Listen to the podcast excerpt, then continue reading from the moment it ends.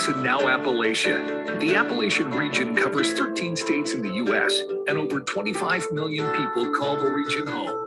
This podcast profiles the authors and publishers with connections to Appalachia and how the region influences and impacts their creative work. And now, here's your host, author and Appalachian resident, Elliot Parker. And hello, friends, once again, as we welcome you to another episode of Now Appalachia, broadcast and heard here on the Authors on the Air Global Radio Network as we continue to profile the outstanding authors and publishers with connections to the Appalachian region and talking about how the region influences and impacts those works. I'm your host, Elliot Parker. It is great to have you with us today, and we're delighted to have a Kentucky Appalachian author with us today to talk to us about her new book, and it is a good one. It's called Where I Can't Follow. It is a novel, and our guest today is author Ashley Blooms. And Ashley is a native of Kentucky. She received her MFA as a John and Renee Grisham Fellow at the University of Mississippi. She's been awarded scholarships from the Clarion Writers Workshop as well as Appalachian Writers Workshop, and she's previously been published in the year's best dark fantasy and horror, fantasy and science fiction, and Strange Horizons, among others. Her debut novel, which also was a terrific book called Every Bone a Prayer, was praised by NPR, BuzzFeed, Good Housekeeping, Bustle, and many more. And so I'm so glad to welcome to the program today our guest, Ashley Blooms, to talk to us about her new book, Where I Can't Follow. So Ashley, it is so nice to have you with us, and welcome to the program. Thank you so much. I'm glad to be here. I wanted to ask you first, before we get into the book, about something that you were involved in, which I found was really neat and interesting. It's called the Book Bundle, which is done through the Kentucky Book Festival.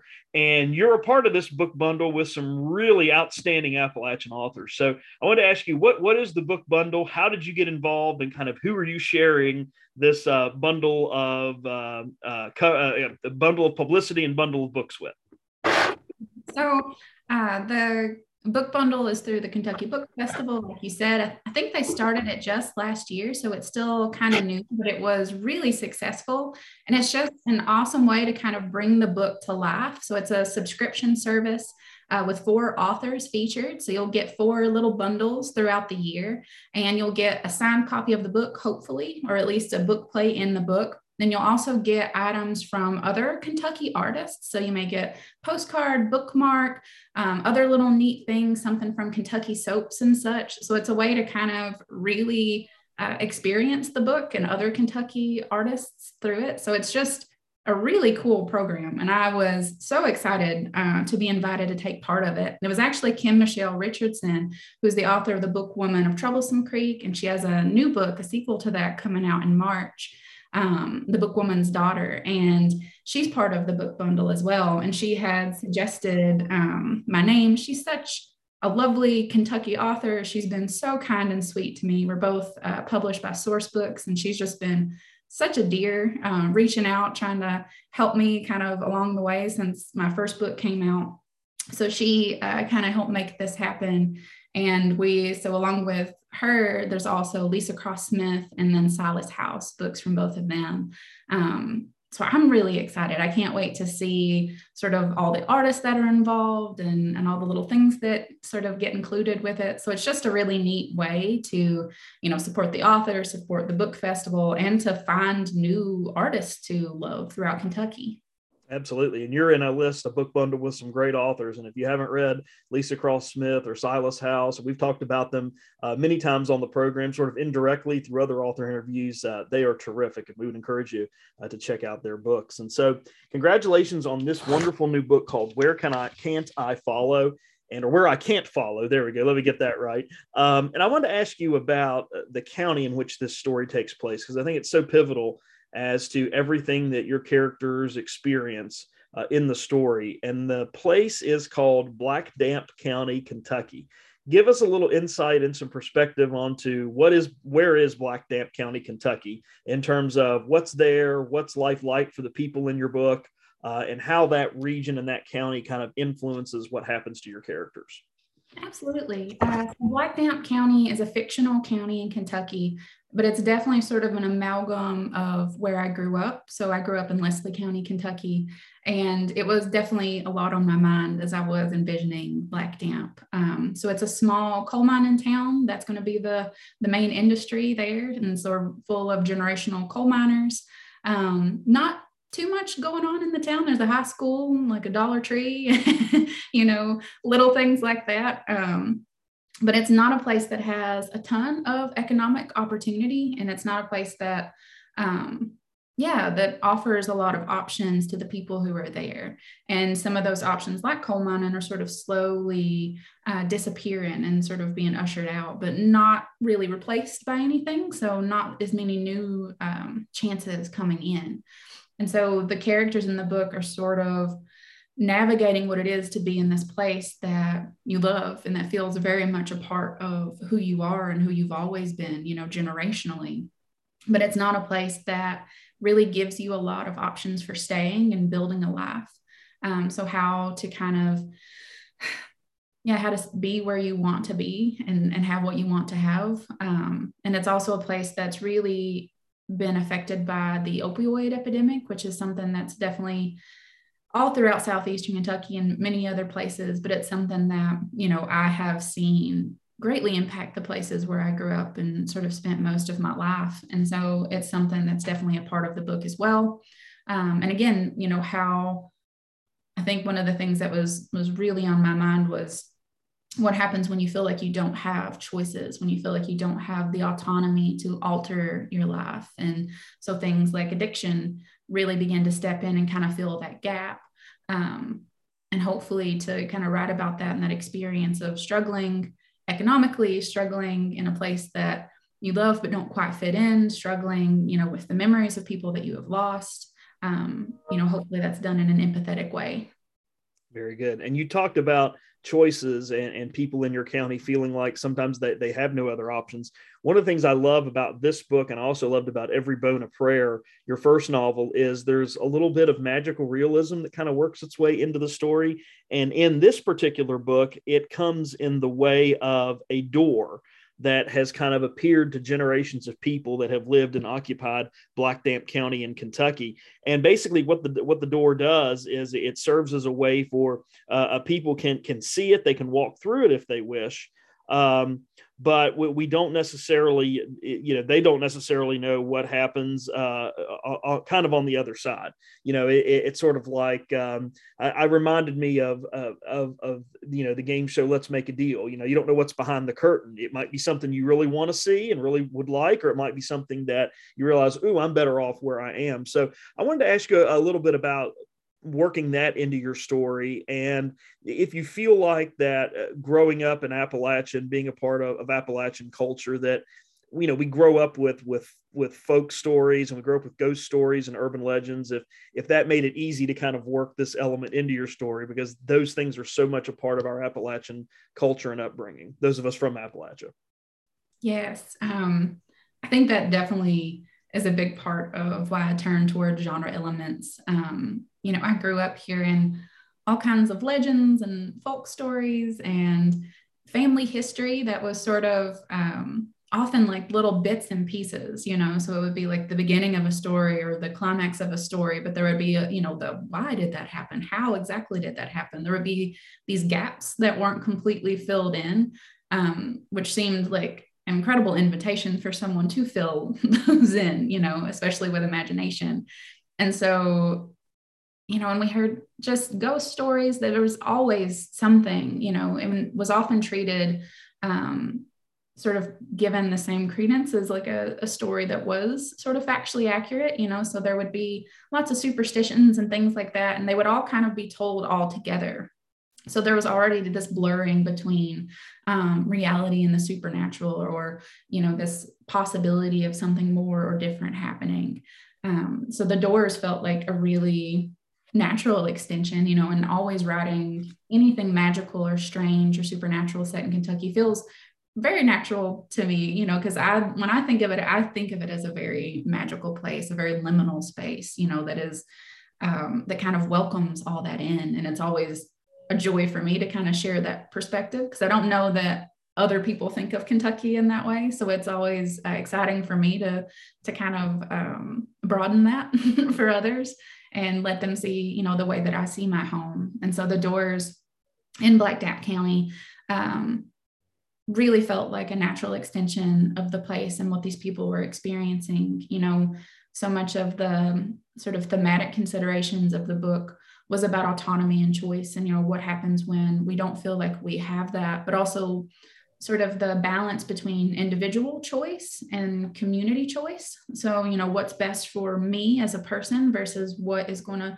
be best for my family or best for my community, and how to sort of navigate the tensions between those sources, because, you know, it's not always possible to satisfy all of those needs at once. And then kind of what happens when that is the case.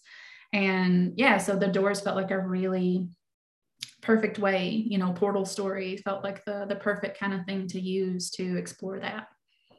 And I love how you simply but poignantly describe the doors. And at one point you have a sentence that says, the doors found the hurt, the lonely, the poorest, and the most desperate. And I think about the people in Blacktap County, and three of the characters we're going to talk about here in just a minute fall into 1, 2, 3, maybe 4 of those different situations, to where maybe they would want to step through that door and possibly change things for themselves. But your story centers on a fantastic character named Maren Walker, who is grieving the death of her mother while also caring for her grandmother, who she calls Granny, who is suffering from dementia. But I wanted to talk about, before we kind of pull her apart and who she interacts with, there's a great relationship that she has with a girl named Julie, who is mentally unwell or mentally ill. And also her on-again, off-again love interest, Carver, who just so happens to be Julie's older brother and also kind of has his own checkered past. And I found a quote that I wanted to read and just have you kind of tell us a little bit about these three and kind of the relationship that they have. And I loved it. I was looking for a quote that kind of summed up their relationship, and I found it on page 128. And it's a moment where Maren is sort of standing on the porch. And she says, I stood on the porch with my little door at my shoulder. Julie murmured something to Carver, and Carver mumbled back. When we were little, I used to feel left out of the space between them. No matter how close Julie and I became, she and Carver still shared things I had no part in, a family, a home.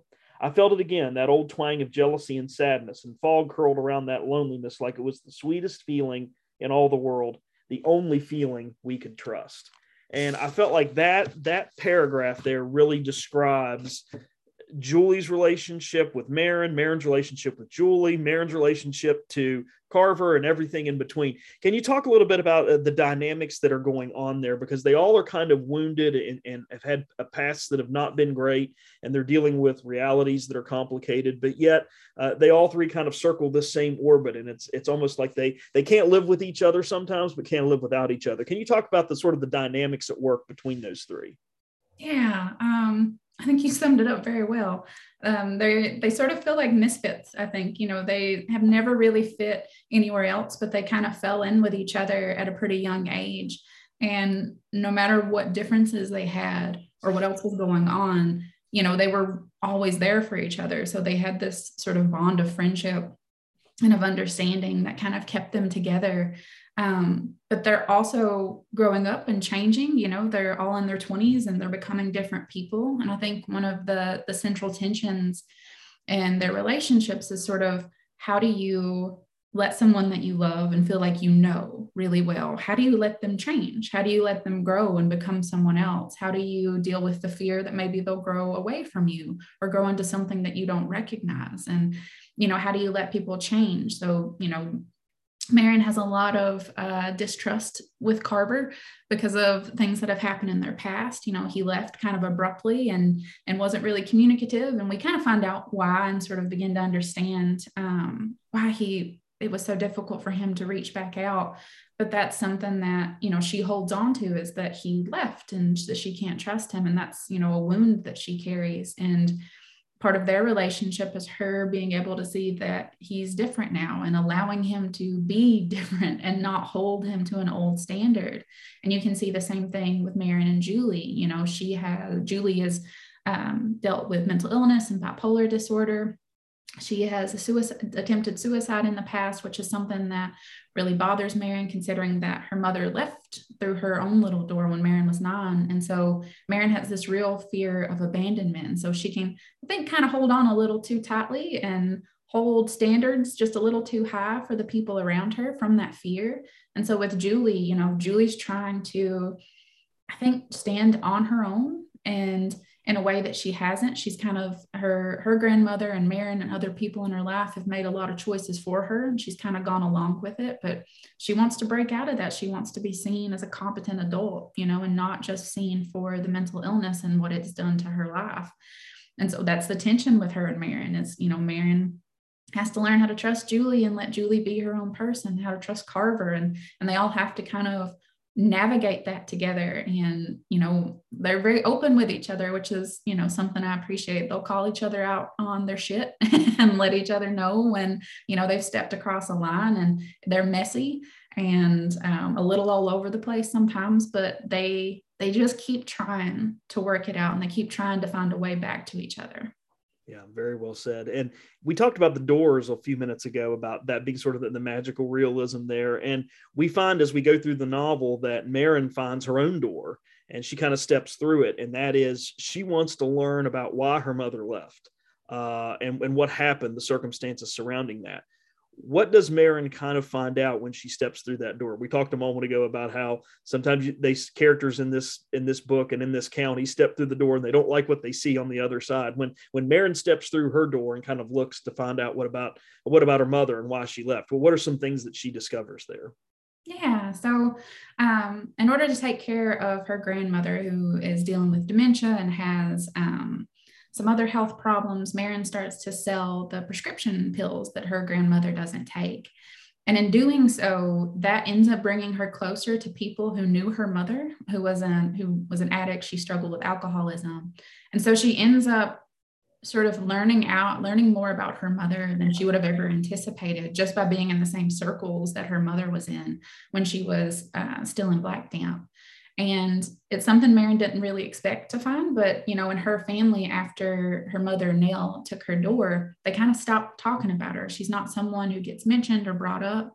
So Marion never really, you know, felt like she got to grieve her mother or even to know her mother. And that's just a really big absence in her life. So as she starts to sell pills and meet people that she normally would not have met, and sort of see a different side of life than she has lived up until that point, she starts to understand her mother a lot more. I think Nell kind of occupied this place where she could have been anything, you know, because she left when Marion was so young, then she could have been any person that Marion needed. And so Marion got to kind of create this vision of her, and that vision gets challenged in some ways, you know, and because Nell is a complicated person. She made some really rough choices, you know, especially as a mother to Marion. And I think ultimately Marion sees sort of the similarities between them and how her life is not that different from her mother's. And she comes to have a lot of empathy for her mom and to see that, you know, what separates them, what makes Marion different, what makes Marion capable of making different choices and having a different life. It isn't really about willpower or Marion being stronger or anything like that. It's Marion had a few more options. She had a little bit more support. She had just a little bit more sort of underneath there to help her make a different life for herself. And that was definitely something really important for me, you know, as a child of addicts, to sort of not fall into those old stories about, you know, addicts being inherently selfish and weak, or, you know, that it's a character flaw, because those are things that I just don't believe, because I've not seen that in my own life. You know, I've seen that addiction is an incredible struggle, and that in a way it is an attempt to survive. It's an attempt to make what feels unbearable bearable for a while. And so having Marion kind of understand that and see her mother just as a person, not necessarily as her mother and as all that she expected her to be, but just as a woman who was struggling to get by, and to be able to have a little bit of closure, but also to still see her as strong and valuable and unique and interesting and sweet and all these other things that Nell was really important. Our guest on this episode of Now Appalachia is Ashley Blooms. Her new book is called Where I Can't Follow, and Ashley will come back to the book in just a couple of minutes. But I wanted to ask you first about some authors that influence you and inspire you, and maybe that you find yourself going back to look at for ideas, or that you kind of pattern your writing after? Who are some of those writers? Yeah, there are a lot. I really love Louise Erdrich and her work. Basically anything that she does, I just adore it. She has a really wonderful way of working with time, especially in nonlinear time and sort of generational stories that I'm really drawn to. Marilyn Robinson, I really love. Silas House obviously was a big influence growing up, especially seeing an Appalachian writer and seeing our stories in that way was just really important and really influential for me.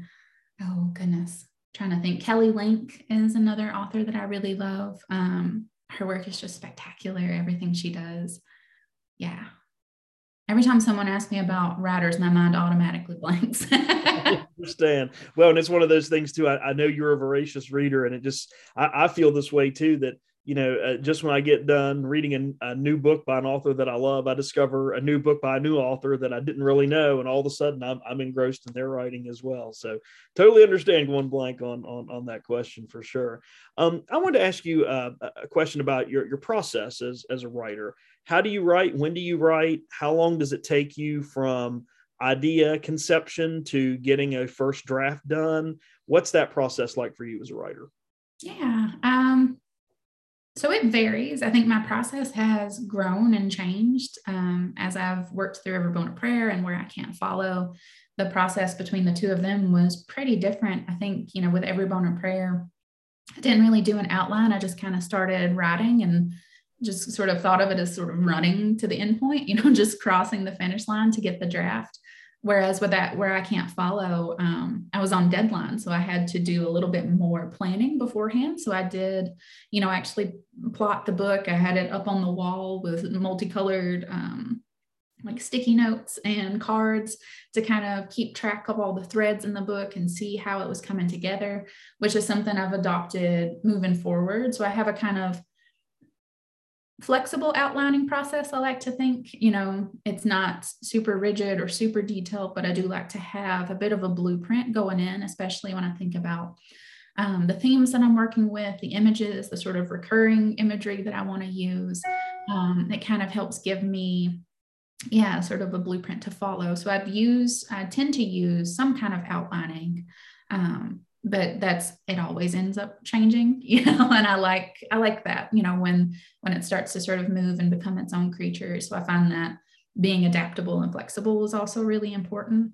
I think for Every Bone a Prayer, between the first draft and its publication, it was about 4 or 5 year process, you know, and Where I Can't Follow, I had the idea for a long time and had drafted it once already. And when we decided to sort of move ahead with it for my second book, the drafting process, because of that, was a little cleaner than normal, since I already sort of knew the world and the characters. And so the second draft was a lot closer to what I wanted to be, but we still went through edits and revisions and reworked some things. So it was still, you know, a 1.5 years, 2 year process. So it differs between each book. I'm always learning something from the books that I write and trying to, yeah, help update my process as I go. Excellent. Very good. We're speaking with author Ashley Blooms about her new book, Where I Can't Follow. It is the follow-up to her other outstanding book. If you haven't read it yet, it's called Every Bone a Prayer, which I would encourage you to check out as well. And Ashley, as we go back to the book for a minute, you touched on this a few minutes ago, but I wanted to come back to it. Carver and Marin's relationship. And I was reading that, and I was reading it again this morning as we were preparing for our interview today. And I was thinking about kind of the space that those two occupy. And it reminds me of the early years of adulthood that we have all gone through, where you're trying to figure yourself out, who you are, but you're also trying to figure out what you're looking for in a relationship, and trying to figure out how that's going to work, and how that partner is going to work potentially, and how you two are going to kind of navigate that period in life together. And I just love that. I found a lot of their interactions to be really sweet and tender, even though, you know, Marin is going through that process, as you mentioned earlier, of trying to trust not only Julie, but Carver as well. And I was wondering if you could speak a little more about their relationship and kind of the pirouette they do with each other. And they have some moments where they do disagree, but it just seems like there's so many, when you read their conversations, it's just a lot of kind of talking past each other and trying to size each other up. I was wondering if you could give some comment and thought to that, or some perspective on that as their relationship unfolds in the book. Yeah, definitely. I think you're absolutely right. There is a lot of talking past each other, a lot of misunderstanding, and I think that comes from that idea they have of each other in their heads. You know, they think they know each other. They think they understand. They think they have it all figured out. I think especially Marin, you know, she's got Carver lined up. She knows who he is and she knows what to expect, but that's not the whole of him. And that's not really considering what he's been through while they've been apart or who he wants to be now. And so she has this way of both seeing the very best of him and really pushing him to go for the things that he wants and believe in himself, but also at the same time doubting him and not exactly trusting or believing him. So it's, you know, there's a lot of back and forth, I think, internally for both of them. And they are in that very sort of difficult, tumultuous period where they don't really know what they want exactly. And they don't know how to get it, even if they do know what they want. And so they're kind of trying to work through that and make room for each other, you know, and make space for each other to be part of that and to encourage each other to go after what they want and what they love, but still arguing. And I mean, they fuss and they fight and they disagree. But I think how we learn to argue with each other is one of the most important parts of a long-term relationship, is learning how to fight respectfully and how to still be on the same side, even when you disagree, which is something they definitely are working on through the book. And so they're just kind of in this really tumultuous time, and they cling to each other and they push each other away and they kind of go back and forth. But I think ultimately they just really love and believe in each other. I think at their core, it's just kind of hard to make that work. Yeah, very well said. So in our final minutes with you today, Ashley, if anyone wants to get in contact with you to talk to you about writing, talk to you about your books, how can they do that? Where can they find you out in cyberspace and in the World Wide Web? And then where can they get copies of Where I Can't Follow or your first book, Every Bone a Prayer? Yeah, so I have a website, ashleybloms.com, and there's a contact form on there, which y'all are more than welcome to use to reach out. I'm also on Instagram and on Facebook. I have an author page on Facebook under the same name, Ashley Blooms. So you should be able to find me there, and those are linked on my website too. And you can get copies of Every Bone a Prayer and Where I Can't Follow wherever books are sold. I always recommend local bookstores, either ordering them from there or picking up a copy from your local indie. That's always my favorite. Absolutely. So same here. We've been delighted to be speaking today with author Ashley Blooms. She is the author of Every Bone a Prayer, which was longlisted for the Crook's Corner Book Prize, and which NPR said is bears within its pages striking beauty and strangeness in equal measure. And we've been talking to her today about her second novel called Where I Can't Follow. It is a terrific story about three characters who are going through so much as they try to navigate life in rural Blackdamp County, Kentucky. There's a little bit of magical realism as well, but this book takes on so many great and important themes about mental illness, about addiction, about looking for life outside of your current circumstances. So Ashley, it's a terrific book. Congratulations on it. We're so happy for you, and glad that you brought this important, great work into our literary universe. And thanks so much for the conversation today. Thank you so much.